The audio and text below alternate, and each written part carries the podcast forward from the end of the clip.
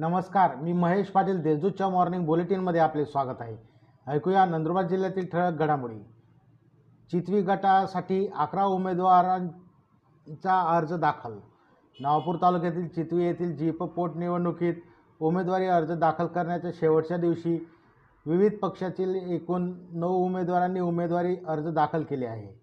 शनिवारी दोन अर्ज दाखल करण्यात आले होते. त्यामुळे एकूण अकरा उमेदवार निवडणूक रिंगणात आहेत. दडगाव तालुक्यातील असली गणात चार उमेदवार. असली तालुका दडगाव येथील पंचायत समिती गणाच्या पोटनिवडणुकीसाठी उमेदवारी अर्ज दाखल करण्याच्या शेवटच्या दिवशी चार उमेदवारांनी उमेदवारी अर्ज दाखल केले आहे.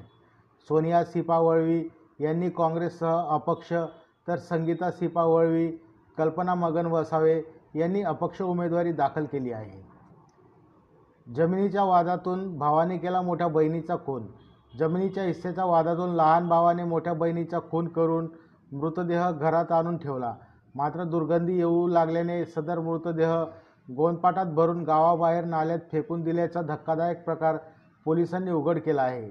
दरम्यान खून केल्यानंतर मृतदेहाच्या अंगावरील दागिने देखील सोनाराला विक्री केल्याची कबुली संशयिताने दिली आहे.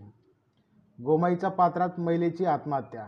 प्रकाशा येथील गोमाई नदीच्या पात्रात नंदुरबार येथील सत्तावन्न वर्षीय महिलेला आत्महत्या केल्याची घटना घडली आहे. नंदुरबार जिल्हाधिकारी कार्यालयासमोर भाजपाचे उपोषण. महाविकास आघाडी सरकारने ओबीसीच्या राजकीय आरक्षणाची हत्या केली आहे.